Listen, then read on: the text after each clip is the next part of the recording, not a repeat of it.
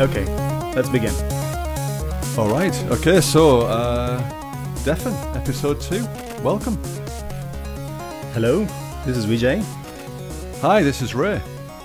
So apparently we forgot to, um, uh, at least Ray forgot to mention his name. So I think you should introduce yourself, Ray, again. Okay. yes, that was a bit. Uh, I was too excited last week or last time. Yeah, Keep on saying last week. I, I don't know what it is. Anyway, I'll get my name out now. Uh, Ray, Ray McDermott, um, here in Belgium. VJ Kiran over there in Holland. Um, Defn episode two. Um, so it, it's been it's been an interesting two weeks, hasn't it, VJ? Yeah, I think it's it's been very exciting. I mean, I never expected this amount of uh, reaction from uh, from the listeners. I mean, it's I it's, it's amazing. It, it, it ph- phenomenal. Yeah, um, I, I can't believe how much uh, attention the the podcast has got. To be honest. yeah, I think we, we had I think more than one thousand uh, listeners on SoundCloud or something. Yeah, it Yeah, was yeah. well over a thousand. Yeah, Yeah. Um, which is incredible, and lots and lots of positive feedback um, Yeah. on Reddit and Twitter, and really, really good. I mean, Hmm. um, it, it shows there's a there's a there's a hunger for information out there in the Clojure world, and uh, if we can feed it a little bit, then that's great. Yeah, that's that's I mean that's the whole goal of our show anyway. So I've been very humbled by uh, a lot of uh, nice feedback we've been getting, and um, of course there was a little bit of a technical hiccup in the last uh, recording, but uh, I think we have fixed it now. So this must be the, the sound quality should be much much better from this episode. Yes. Okay. Okay. So, fantastic. Yeah. Uh, well, uh, big week this week, eh? Yeah, I think uh, the the amazing uh, spec has been released, which Yeah. is uh, fantastic news for Clojure, and because I think most of the guys have been settled on schema one way or the other, but it is very nice to see um, Rich Hickey taking more hammock time to think about this stuff and then come back with uh, you know spec into the core. So that's Yeah. that's pretty amazing. Yeah, I agree. I mean, what's what's uh, by the way, by the way, just as uh, out of interest, you know, news never happens in Clojure. You know, we, we get announcements so rarely, and That's it just happens that after the first episode, he Yeah. chooses to release spec. So you know, Yeah. good timing, Rich. Of course, yeah, yeah. I'm, I'm pretty sure he's listening to this and um, laughing out loud all the time. So, I hope. I mean, if, if I mean, Rich, if you're if you're listening to this, um, I'd be happy to have you on the show and uh, tell us that we are. Yeah, My headphones just fell off at that point. okay. I apologize for uh, for starting with uh, big jokes.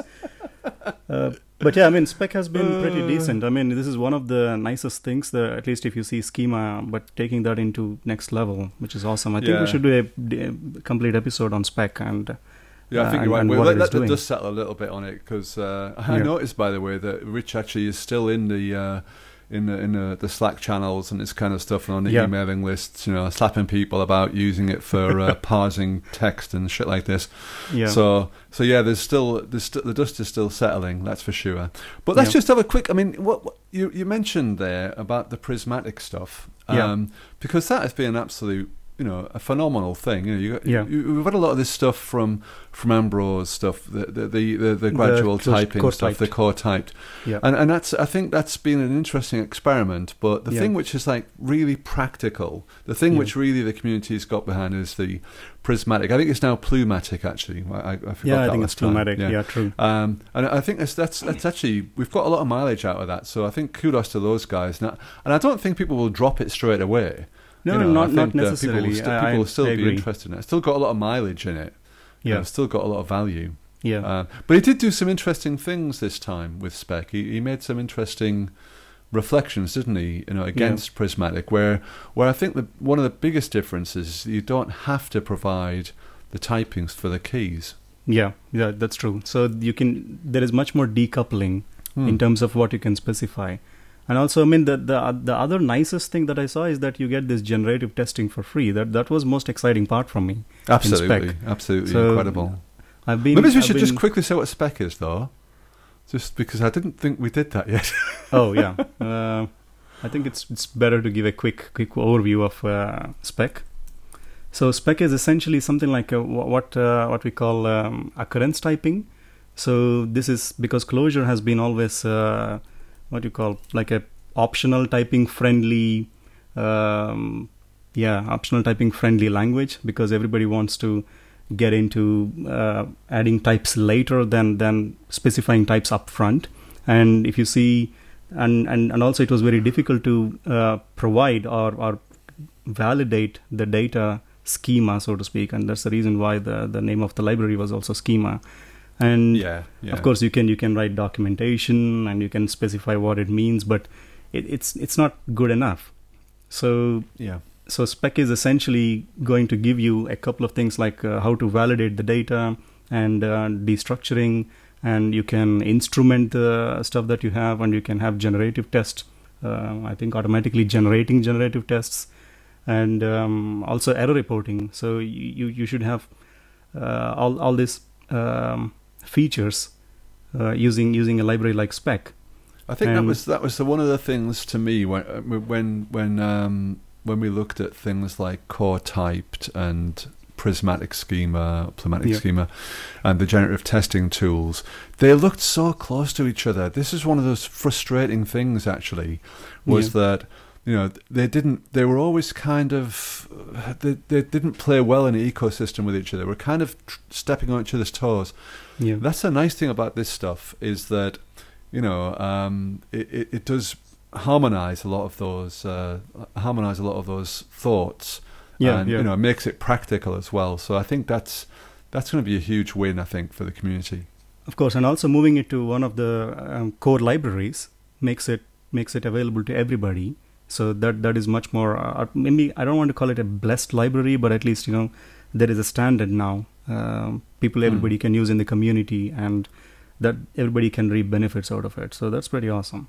But I, think it is a blessed library, isn't it? I don't think you. I, I think Uh, anything that comes out of Cognitect tends to be that's true. you know, tends to be blessed. I mean, I think there's a Yeah. few things that are a bit, they're a bit, let's say, you know, unblessed, like Yeah. pedestal, perhaps. You know, Yeah, it- it- yeah. that's kind of like, it's, it's, yeah, no one's hating on it, but it's, it's not one of the, it's not a core thing. Where this really is, That's you know, true. Yeah, this is part thing, of like, like, core, like core. async and that Yeah. kind of stuff, isn't it? You know, this is, this Yeah. is definitely there as something which.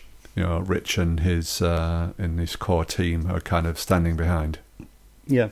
But anyway, I think we should um, move on to the main discussion for uh, for this episode. We should certainly do an episode about spec. I mean, we'll we'll discuss more about spec when in, I think in the future episode. I think I think Hmm. also p- please try to uh, try and schedule your announcements around our show timing. That that would be good. Yeah, I think that that's our humble request to, to the Clojure community. Yes. So we, we'd have a lot of stuff to talk about, obviously, yeah. and and we'd like to take the false credit of hey, we we poked them to do this thing or something like that. Yeah. But anyway, so the to the um, main discussion for tonight. So we promised the guy, promised the internet that um, we are going to do uh, an episode about reader this time. So Yeah, that, I think what maybe just just to back up a little bit on what you were saying there is Yep. that uh, I think a lot of the feedback that we got from the first episode was yes, okay, it's good stuff, it's nice nice start, and obviously uh, I think people will try and try again hopefully and give us give us a second chance stay with us. Um, this is definitely going to be a more technical episode. We're going to be going into stuff which is a bit deeper. Um, I think let's try and get a balance between. We're, we're we're obviously always trying to get a balance between stuff which is good for people that know Clojure and people that like don't know Clojure at all. So yeah, so we'll see how we get on because you know we we've got a list of things to go through on this reader, and it's Yeah. some of it's a, some of it's a bit arcane, a bit technical. Um. So hopefully we can keep it accessible. But anyway, let's, let's let's yeah, like you say, let's crack on. yeah. So um, so what what is the reader? So why reader is so important in in Clojure and, and Lisp? Well, maybe we should start with that that part. Yeah. Uh, so in, in my mind, so if you see the compilation phases for a for any any given programming language, um, you have multiple steps, multiple phases in the compilation. Uh, you have the first step as um, lexical analysis, or there is a lexer that is Mm. going to. So you're writing code, and code is essentially stream of characters. You're typing in with your keyboard frantically, and then you save it to a file. That is basically Do you have to do it frantically? uh, I think so. Okay, just checking. because th- that that's the that's the nice part, right? You spend enough time in the hammock, and then the, the, the the only delay is the your typing speed now. So you have to type very quickly to to move your thoughts onto the onto the files. Right. So- sorry, I, I really, I, I just went went off the topic completely there. Sorry. Yes. Back to the front. Oh, that's typing. okay. Yeah. Yeah. So uh, you have these characters, and uh, those are in your files, and your program is there, and then you use Lexer, and then Lexer is the one in the compiler phases or compilation phases that produces what we call tokens, and then you have a parser that is going to do some sort of a syntax um, tree or a parse tree that is going to generate a proper syntax out of it, and uh, that's I think that's called parse tree or something. Um, and then you have the semantic analysis, which is the analysis phase, and you get the AST. And from the AST, the, the, the final step is usually either generating the machine code, or in the case of a JVM languages, you know, maybe a bytecode, or in the case of JavaScript, it's JavaScript. Yeah. So you have these different phases in the compilation, and and a interesting factoid is that the latest Scala compiler has 25 phases. That's shit. um, that's fun. um, Twenty-five phases. yeah i mean I, I don't want to i don't want to poke the poke fun at scala guys but you know the the, the i mean it's it's a fairly complex language so you need all these phases to generate these things but coming back to Yeah, but actually, lists, to your point um, there, to your point there, that the the the, the, the Scala guys have added um, like some kind of macro, it's a fairly Yeah. naive, naive macro implementation exactly to their is- language. So, so I guess that adds a lot. And obviously, they've got all the functional stuff, the OR stuff. It's a it's a pretty complicated language. Yeah, that's true yeah yeah so it's, it's a complex ambitious, language ambitious so- project, that's for sure. Yeah. Exactly. So it's it's a complex uh, beast. So obviously their compiler is much more. Um, yeah, it's not that easy. And and um, coming back to Clojure and, and Lisps, I mean, essentially, Reader you can treat Reader as the a combination of Lexer and Parser because those two steps are essentially the same in in in Clojure.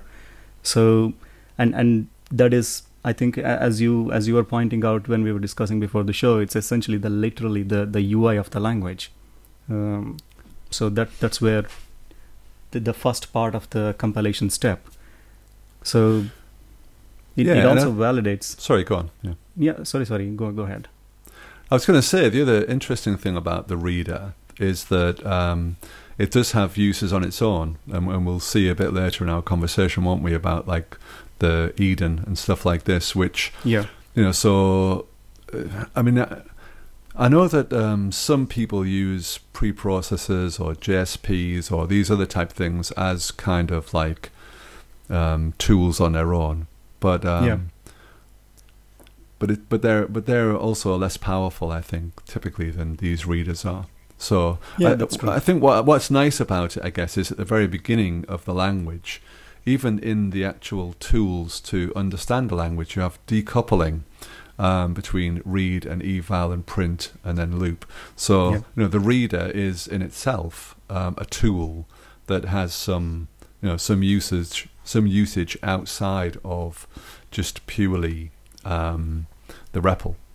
yeah that's true so because the reader is one of the i mean th- i think we'll we'll probably discuss a bit what um, reader provides in terms of those things so Yeah, tho- sure, sure. so that give, that gives us much much understanding i I think you were pointing out that um, um, reader is more like a you can maybe compare it to the c preprocessor for example especially when you have yes. um, when you have the branching in the code so with the cljc things uh, do you want to explain the comparison a bit Uh, well, my my thinking was actually to compare it negatively.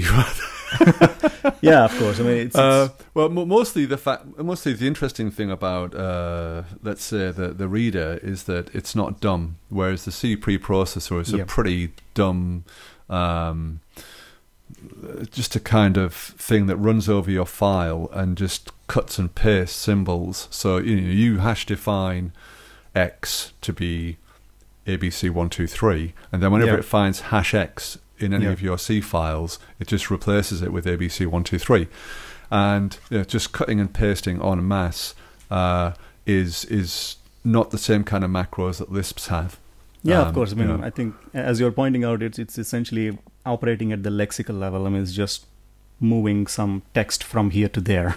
Yeah, and that's I- what it is essentially doing. Yeah, it doesn't actually. The other interesting thing is that C, the C preprocessor doesn't understand C at all. It Yeah, doesn't yeah. need to understand C.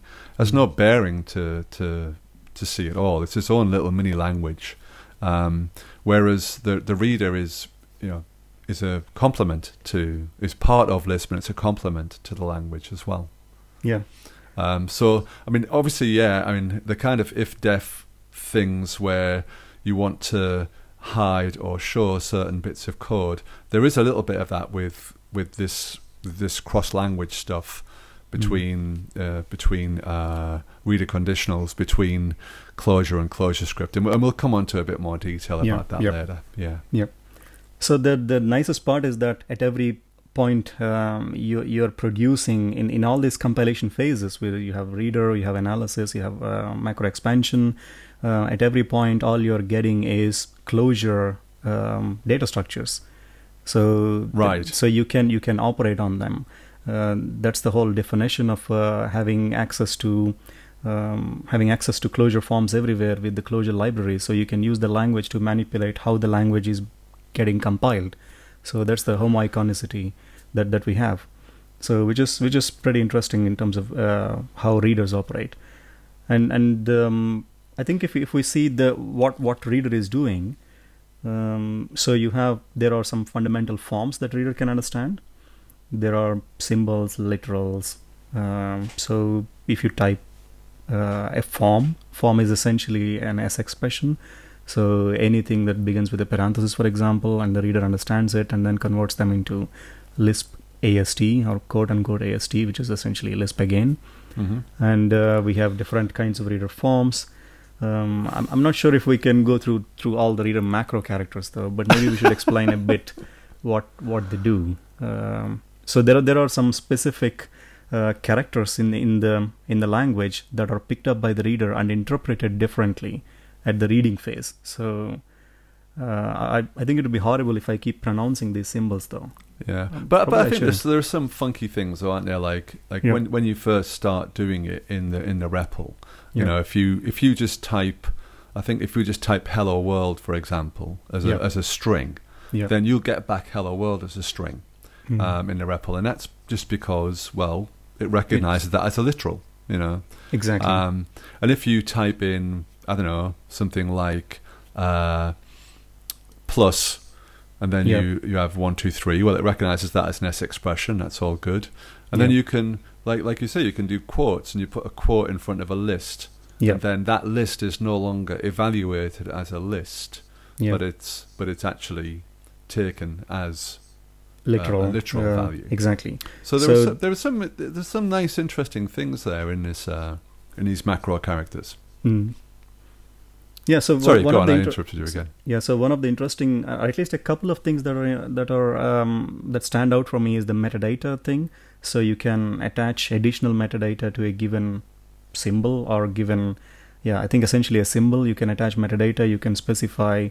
Um, well, you a- get some a- typing hints there, don't you? Actually, because that's true, the true. Uh, that's the other thing. And, and biz- actually, bizarrely, I was looking through some code today, and I I'm ashamed to admit that I uh, I didn't disco- I only discovered today how you make a def private, and that's Oh, through this with metadata. with- yeah, that's true. Yeah, Which, which is um, yeah. I'm sorry, everybody. we're still learning, so that's fair enough. But I think one time I used uh, the metadata or the type hints, or uh, I was writing a small uh, numerical library, and Oh yeah. uh, instead of using you know just just uh, the, to prevent reflection essentially you know i specified java long or whatever Right. for the right. numbers and that that was much more useful because um, and also making some constants you know those kind of things it's it's very useful and the other uh, stuff that that is that stands out is the syntax quote and the unquote and unquote splicing that enable you to write a lot of macros and in in a, in a cleaner way. So you start with the literal but in the body you want to eval it again and then in the body you want to yeah go back to the literals again. So you can do all this uh, macrology uh, with with these uh, reader reader macro characters. Yeah, I think I think we'll probably in the see in the, you know in the course of this uh, this podcast life we'll, we'll definitely have to talk a lot more details about macros one of these days. Because uh, I, I know that it's one of these things which is uh, let's say underplayed in Clojure uh, Mm. or downplayed, let's say, rather than underplayed, because obviously there's a shitload of macros in Clojure. Yeah. Uh, but it's but it's downplayed um, because people you know would have data first, then functions, then macros. But it, but there, I think it's important enough for us eventually to have um, a longer conversation about them. yeah, um, certainly. Yeah, yeah. I was just going to say one of the things about this, all these like ints and longs and stuff like that, though. I, I don't know about you, but but Mm. but I find it a little bit ugly. Um, you know, I find it a little bit kind of anti-Clojure. It starts to look a bit yucky. I, I know you get better performance out of it, and Yeah, all that kind yeah. of stuff. So I see why people do it, of course, and, and you you have to do it. Yeah. But it does start to feel like, well, what the hell? You know, we we came here to get away from these types. You know, not I mean not exactly, but Yeah, you yeah. know, But if at you least, have you to put these frigging types everywhere, then it looks horrible. Yeah, exactly. I mean, which is why I like spec actually, because you know, in the end you can do both, of course. Yeah, yeah. I think one of the major um, use cases for specifying the types is to uh, prevent reflection.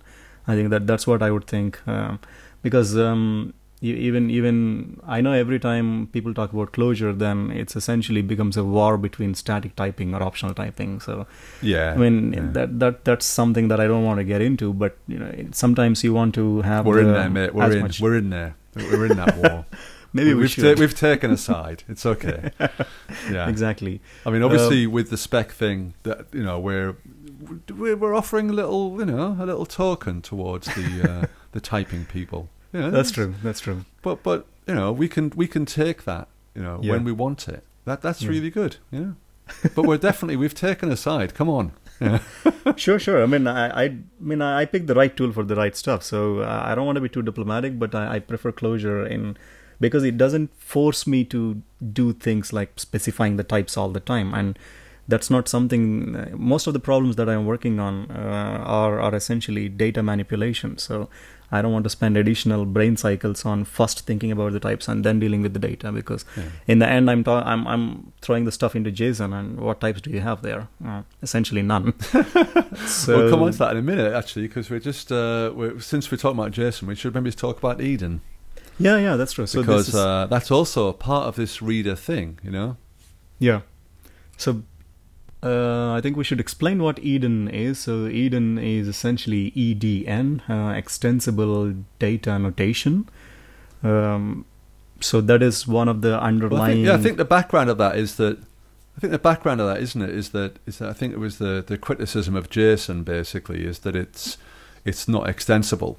That that's Yeah. that's really the kind of motivating force, if you like, or motivating idea behind Eden and Transit and all the kind of Clojure data formats is yeah.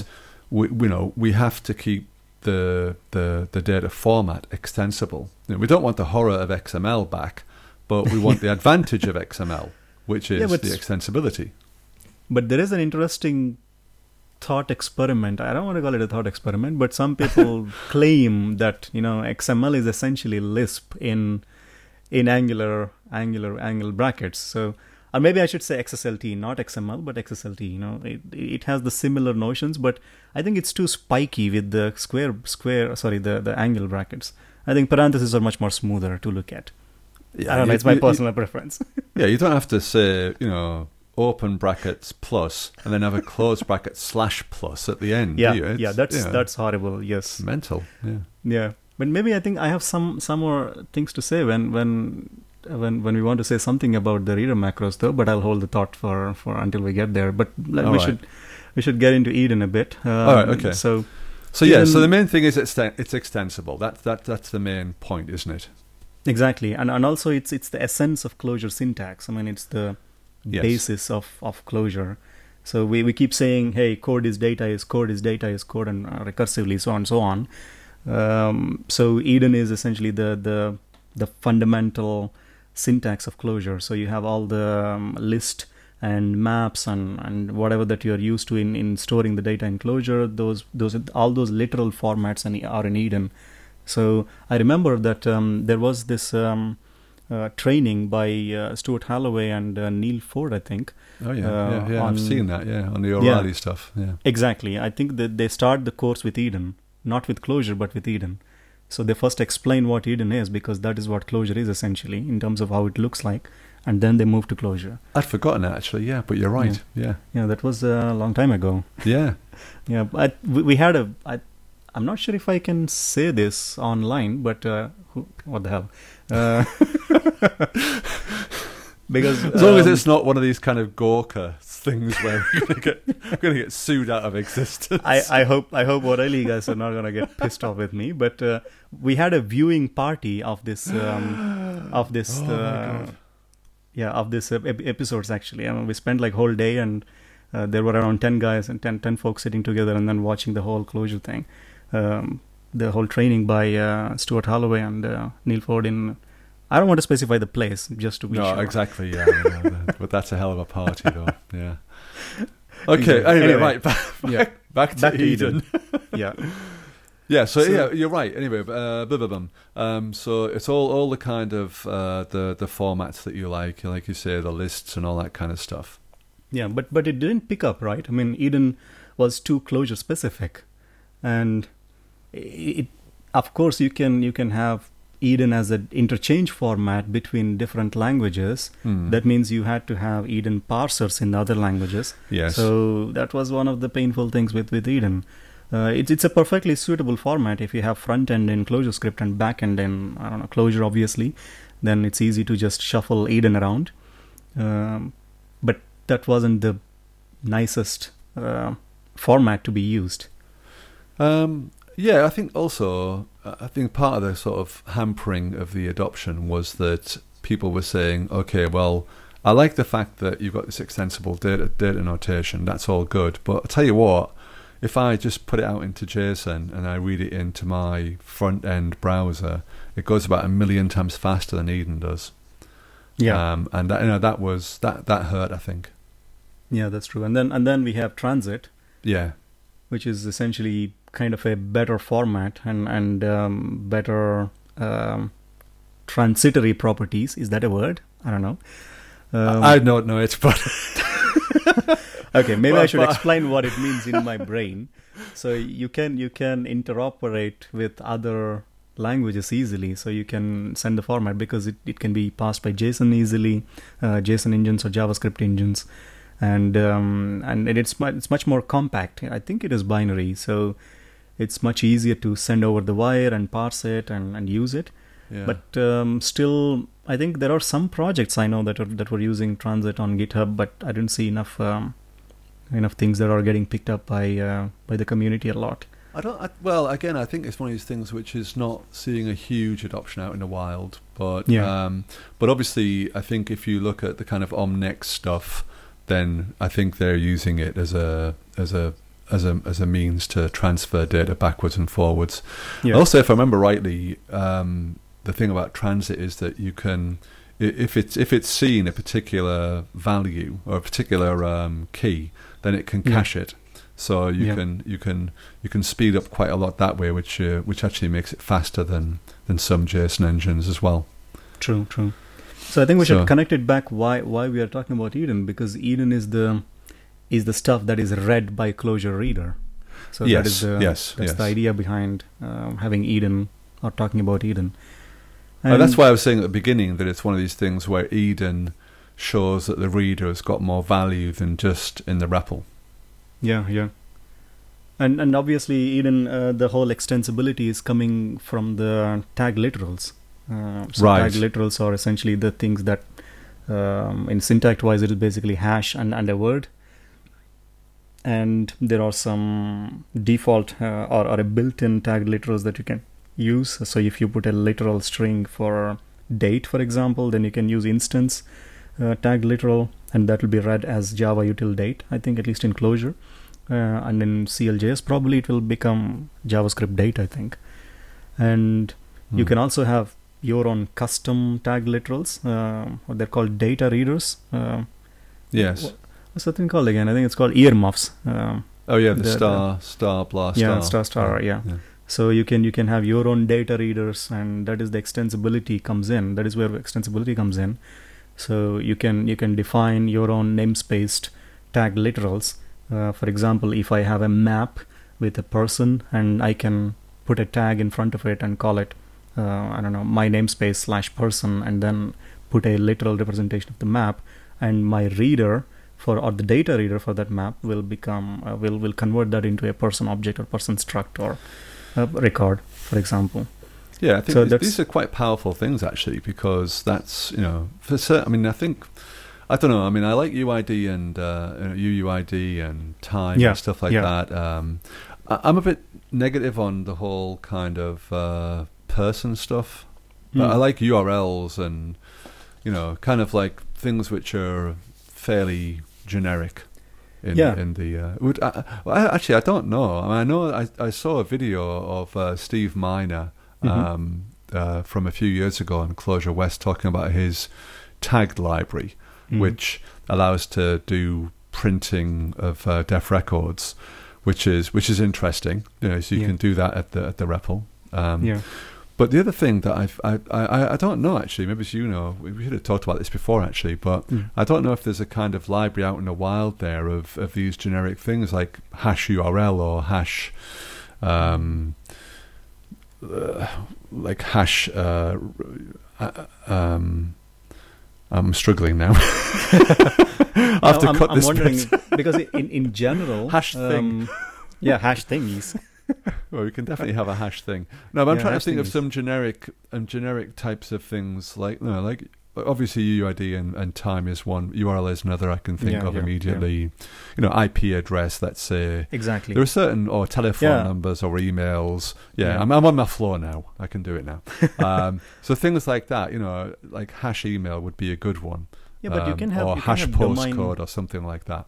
You can have domain specific things like the bank account numbers. You know, IBAN right, right, right. But but those, So- but the, I mean, you know, my question is, do we do we have those? I mean, I I, I don't know. Maybe it's, maybe it's uh, actually this No, is this no, could be a call out for the for the listeners actually, Yeah. um, if they if they know of such uh, libraries because. Uh, uh, maybe it's just a, another form of lazy web here, you know. Yeah, yeah, exactly. Because I'd quite like to know about them. You know. Yeah, and also how, how pervasive is you know creating your own tag literals because one of the uh, suggestions was that hey every, every time you use a tag literal don't pollute the top level namespace but introduce tag literals for your own namespace yeah. so that's that's th- this th- these things look a bit like reader macros though right i mean yeah, or at least you know definitely. A compensating very limited for form, obviously. Very limited exactly form. exactly Um, but we'll we'll get into reader macros later but the tag literals are, are interesting and i think that that is one of those things that gives uh, that give um, EDN the whole extensibility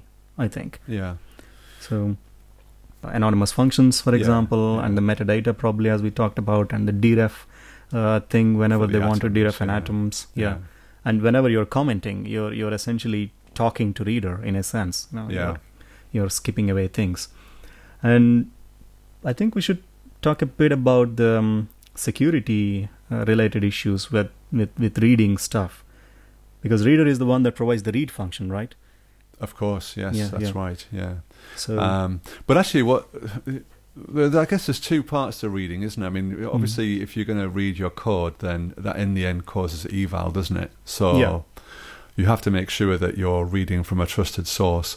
But there is a there is a version of read from uh, from EDN where you you're you're not allowed to do these evals. So that's uh, 'cause that that was a worry when I think it was in one five when it first started, where it was there was a security risk at the beginning, that's true yeah but that but that's closed down now. yeah Thankfully, but now everybody should use the EDN reader instead of the core reader i think yes, it's not discouraged uh, a lot yeah, Um, but there is um, I, i- is this the same? Uh, the you said there was a talk about Steve Miner. Uh, that that was in that was the tagged library thing. Yeah, okay. Okay, yeah, that was in the Clojure. Uh, the Uh, Clojure Clo- West Clojure West from a few years maybe, ago. Yeah. Maybe I, I did see another one by this uh, guy called David Greenberg, which was definitely a very wacky uh, kind of way of using, uh, or it was, to my view, it was a bit wacky uh, Mm. view of using um, uh, reader lit- uh, tag literals, which was this um, Spyscope. So you could, it was, uh, I think it was hash, it was um, hash spy and then slash trace or hash spy and tag and stuff like this. And the idea was that in your REPL, you could essentially put a little watch on on variables or forms inside of your uh, code. so you could embed these these reader these tagged literals inside of your Mhm. code, and of course they would be they would get expanded by his functions. Yeah. So they, they could be printed out and all these kind of things. So it was it was a kind of limited form of debugging. Yeah, that's true. I think it's it's. I don't want to call it. Well, this is a uh, interesting or quote unquote interesting use of uh, tag literals. I think because when you pointed out, I, I was looking at the code and and so it's essentially providing a couple of uh, data readers. So data readers are something that you um, that, that that is essentially a small map that says, okay, if I see this tag literal, then this is the function that should be called. Yes, yes. Um, yeah. So it's basically a mapping between these things. So if you say hash uh, person and then there is a, or maybe I should say hash uh, namespace person or something, then you should uh, invoke a person constructing uh, function, for example. So the Spyscope looks very interesting to me, you know, it, at least for debugging. You know what is happening in the system. So maybe this is not the original intention of the tag literals, but still, I mean, it's a innovative use certainly. Yeah, I mean that that's definitely very close to uh, to a, a reader macro. I think that usage. Yeah. yeah. Um, ma- maybe is uh, maybe is that would maybe it's the author would disagree there, but, but that's the way I look at it anyway. yeah. Uh, okay, so, so, if, if, if David Greenberg you're listening to Yeah. it, you know, please please find Ray on in Twitter and Oh. then just shout at him. I'm sorry, David. Tell him you're if wrong. I've misunderstood. Uh, to be to be honest, I mean, I, I I mean, I typically, um, yeah, I don't always use a, a fancy REPL from Cursive, and I think if I was using a more primitive REPL and I, that's all I had available, then this Spyscope would actually come in a bit handy. But I, I think guess I- these days, because I use Cursive all the time, yeah. um, that's got awesome debugging, um, Yeah. and I think it probably supersedes most of the stuff that's in there. But but like you say, at the end of the day, it, it it's kind of like a proof of concept, if nothing else. It, it's it's it's an interesting way of using these data, these uh, tagged literals. That's true. But I, sh- I should probably clarify to the listeners that when you are saying primitive, you mean the most advanced REPLs like CIDER in Emacs, right? Uh, yeah, I think I think I think we're gonna have a fight on podcast soon, like cursive versus cider. all right, okay. I'm looking forward to it. Bring it on. So cider is I'm not sure it's the medium to and do it, but what the hell? so cursive has curse in it, and cider has cider. So pick your battles, man. Actually, I think you win on that basis alone. Okay, no no offense to uh, cursive people. So I apologize. Um, yeah, but the, I think the next interesting part in Reader is that the Reader conditionals. So we, we were we were explaining a bit about the ifdef sort of stuff in Clojure Right. preprocessor. Yes. Sorry, yes. C preprocessor. Yeah. So you can have you can have um, essentially conditionally compile the stuff. I don't know if have you ever seen the .h files or the header files in cross-platform uh, C programs. They're they're horrible. Oh God, yeah. Oh yeah. I mean, I, well, I worked with C professionally for nearly ten years, so Yeah. yeah, I'm I'm I'm burnt by that big time. Yeah. Oh Okay. God. But th- but Yeah. there are interesting stuff a- in Oh, sorry, go on. Yeah, I, I don't want to go into my whole history of, of the horrors of C programming and stuff like that. Yeah, Okay. but yeah, horrible, horrible time. Maybe that that should be another episode that says how I moved from C to Clojure. You know, Oh God, yeah. Both No, starting with there are C. many other languages in between, but uh, but yeah, Of course, of uh, course, But yeah. that's uh, but but they're still around, right? I mean, if you're writing iOS code, for example, you would check for uh, the screen size and all the crap and what kind of platform you're on, and yeah. Anyway, let's not. Well, I let's don't think you need to do that anymore. In, in all fairness, I think Yeah, you know, most of these things are uh, fixed. But the C, Yeah, yeah. The, most of the, the things that I remember from the C days Hmm. are actually a bit like this in the sense that um, you know, if I'm if I'm not rude about it, really, is that people tend to do people tended to uh, use uh, C macros and hash defines Yeah. to to do platform specific things. So Yeah. you would you know you'd have particular things for x86 or for SPARC or for you know RISC or whatever chipsets you wanted to do. Obviously, it's Yeah. a lower level than Clojure and ClojureScript, but Yeah. but it's a very similar concept. You know, Yeah, that's true. You wanted to branch for this particular type of hardware and run this particular bit of code, uh, Yeah. or you'd want to branch for another bit. But but I, I think you know, it's only only like that uh, from a from a distance, really, with a squint. I think. Yeah. Yeah. Um, but I think it has some equal equal issues in the sense that it can become a bit difficult to read. And I think if you if you overuse this kind of stuff, then you will land yourself in difficulties. Yeah, that's true. But but the it also enables one of the nicest features, right? I mean, you can have the same code, which is uh, or at least non-platform specific code, um, written in a CLJC file, um, the conditional Clojure file, and, um, and and you can use the same code in in the front end if you're using a, a ClojureScript, and you can use the same thing in the back end. So this is like one of the um, nicest features of having a reader conditionals and also the whole CLJC files.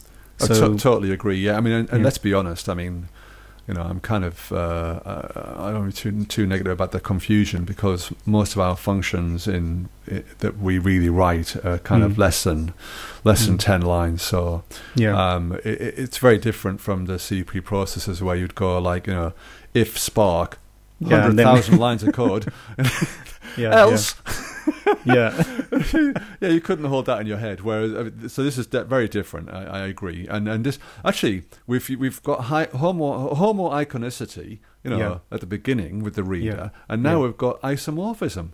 You know, so you know, if you're not bewildered already, you know, you, you are by the end of it. But uh, but yeah, this isomorphism, this ability to run it, you know, on the back end and the front end, yeah. that's uh, that's something which the, the JavaScript guys are uh, are also you know talking about with Node and and Yeah. um, the browser. So you take the same same code that is running in the browser and then move it into into Node.js or something. yeah But the but the nice nicest part for me is that I can I mean the one of the simplistic examples is that writing some domain validation code and and you can just put it into a CLJC file and you can ship it to the front end where you can use the same validation functions and you can use it in the back end and so that is one of the simplest use cases I have in my mind for for for having the same code across different places. definitely that's, that's a huge reuse win. That is yeah Yeah. And um, I think one of, one of the uh, if you I, I'm not sure how many how many people actually dig into the source code of Clojure compiler though. Because the- Uh, probably not that many. yeah, but it could be. but go fun, on, do go on. Yeah, Yeah, it could be a fun exercise. But uh, what I was alluding to is that we have this Clojure. Uh, essentially, all the reading is happen uh, is happening in uh, LispReader.java in, in in Clojure compiler. Not not too long, um, fairly standard uh, uh, parsing and and lexing sorry lexing and parsing code. Um, but one thing that is much more interesting for me is the Clojure tools reader, which is Yes. actually reader written in Clojure.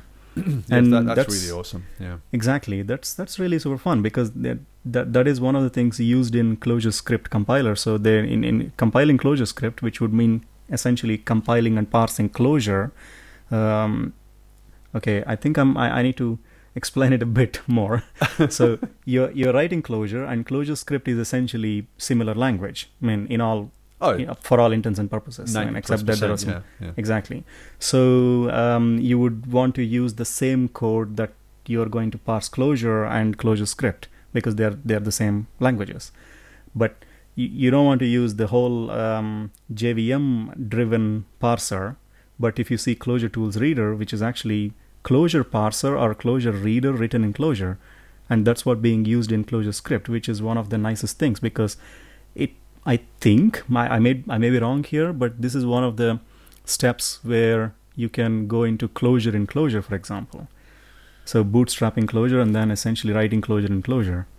I know it, it has never been one of the goals of the community though. Well, yeah. I mean, I think like like we like we were talking about this um, a while ago. Is that it? Hmm. Essentially, this proves the point, doesn't it? yeah, if yeah. you can write ClojureScript in Clojure, then you've kind of, you know, you've done you've done the uh, you've ticked that box, haven't you? Really? Exactly. I mean, for ClojureScript, it's already it's already the case. But uh, but this was a for- prerequisite, wasn't it? This Clojure tools Uh, reader. I think so, or maybe it, it made it even No, easier. I'm lying. Actually, you're, you're right. It wasn't. It wasn't a prerequisite because Yeah. this is only 1.7 plus, isn't it? Exactly. Um, yeah. Yeah. And, and and of course, ClojureScript was out before that. But Yeah. what what I mean is, it's a prerequisite to bootstrapped ClojureScript. E- exactly. Yeah. And and also it's it's it might be one of the nicest things that you can use to move to Clojure in Clojure So to make Clojure self-hosted. Well, I think what you should do is just make a pull request. Of course. All right. oh yeah, you said just as well, right? Just that's- make a pull request. You've got Yeah. most of it written, haven't you?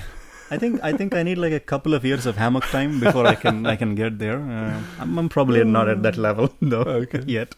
All right, should, should we just round this discussion off then a bit now? I think Yeah. we've because we've been going for quite a while on this. Oh, So uh, I uh, just sort of noticed the time there.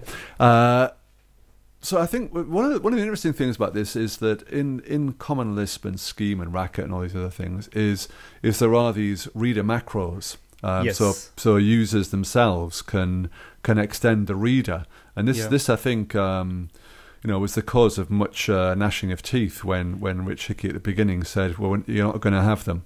That's you true. know. Yeah, I mean, this is one of the biggest contention points in in in Clojure community, I think, because most of the people who come from Lisp are used to writing their own uh, user-defined reader macros, and I there are some arguments on both sides, but I think I, I obviously the show is biased, so uh, I think the, the, the, the choice made by Rich Hickey makes more sense because um, if, if you see Racket, for example, I mean, you can create your own language in the middle of um, the, the, the whole Racket language. So in the same file, you can start with language Racket and then switch to language Poland or language whatever. And then essentially you're introducing multiple languages within the same language because of the reader macros. But that would mean you are. Uh, did we say complex on this uh, podcast already? I think we've said it. Yeah, we can do Okay. it. Go for but it. I think we'll we'll keep doing that in every episode then. yeah, Um, it's a so- word that's in. I mean, I think we should, you know, just Yeah. try and throw these words in there. exactly.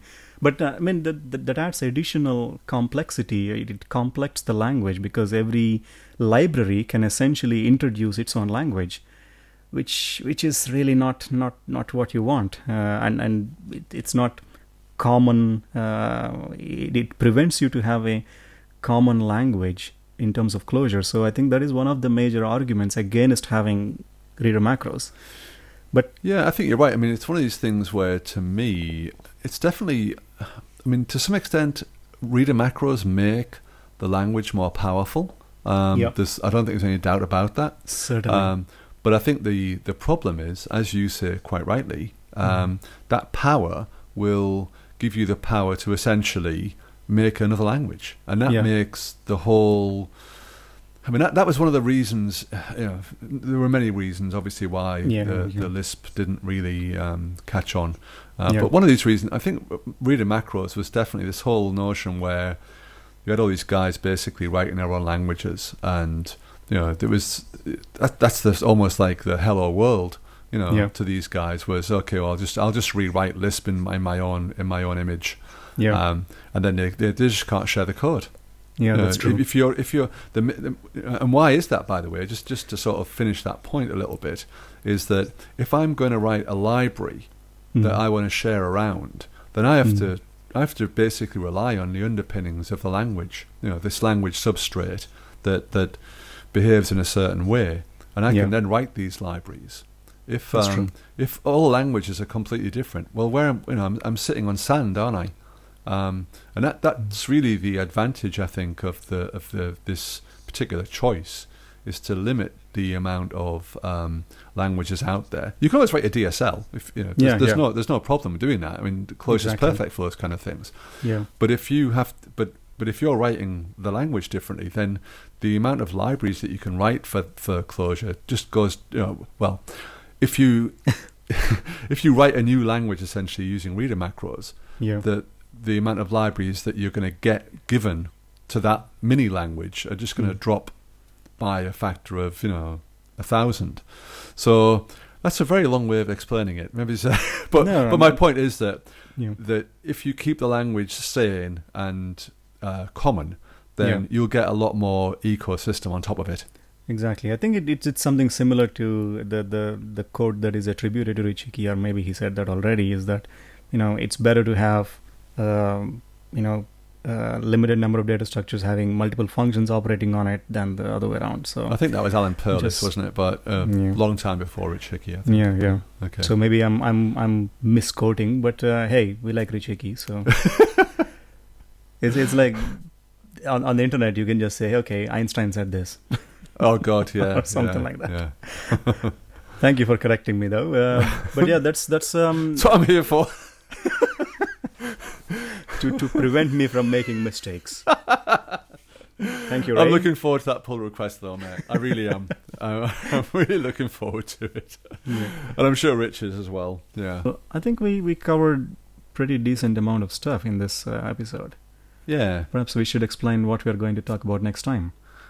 yeah. I think we'll bring it up a level next time. Yeah. Uh, and discuss what, what, what we were thinking was well, we talked about Reader this time, and that's the beginning of Read Eval Print Loop.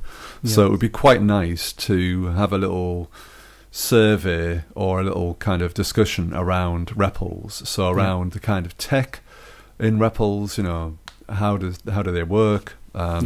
What various REPLs we have um, around around the community. Um, some standalone ones, some in IDEs, Yeah. and what kind of workflow the REPL Yeah. brings for you as well. Okay. You know, some some stuff around yeah. what happens when you change state, and also some other stuff with um, reloadable code. Yeah. Um, so, so that I think we, we do all that kind of stuff next time around on the REPLs. So this is essentially cider versus cursive fight. So people should tune in. This is going to be a nice fight. okay. Right. We'll well, see, we'll I see. look forward to it.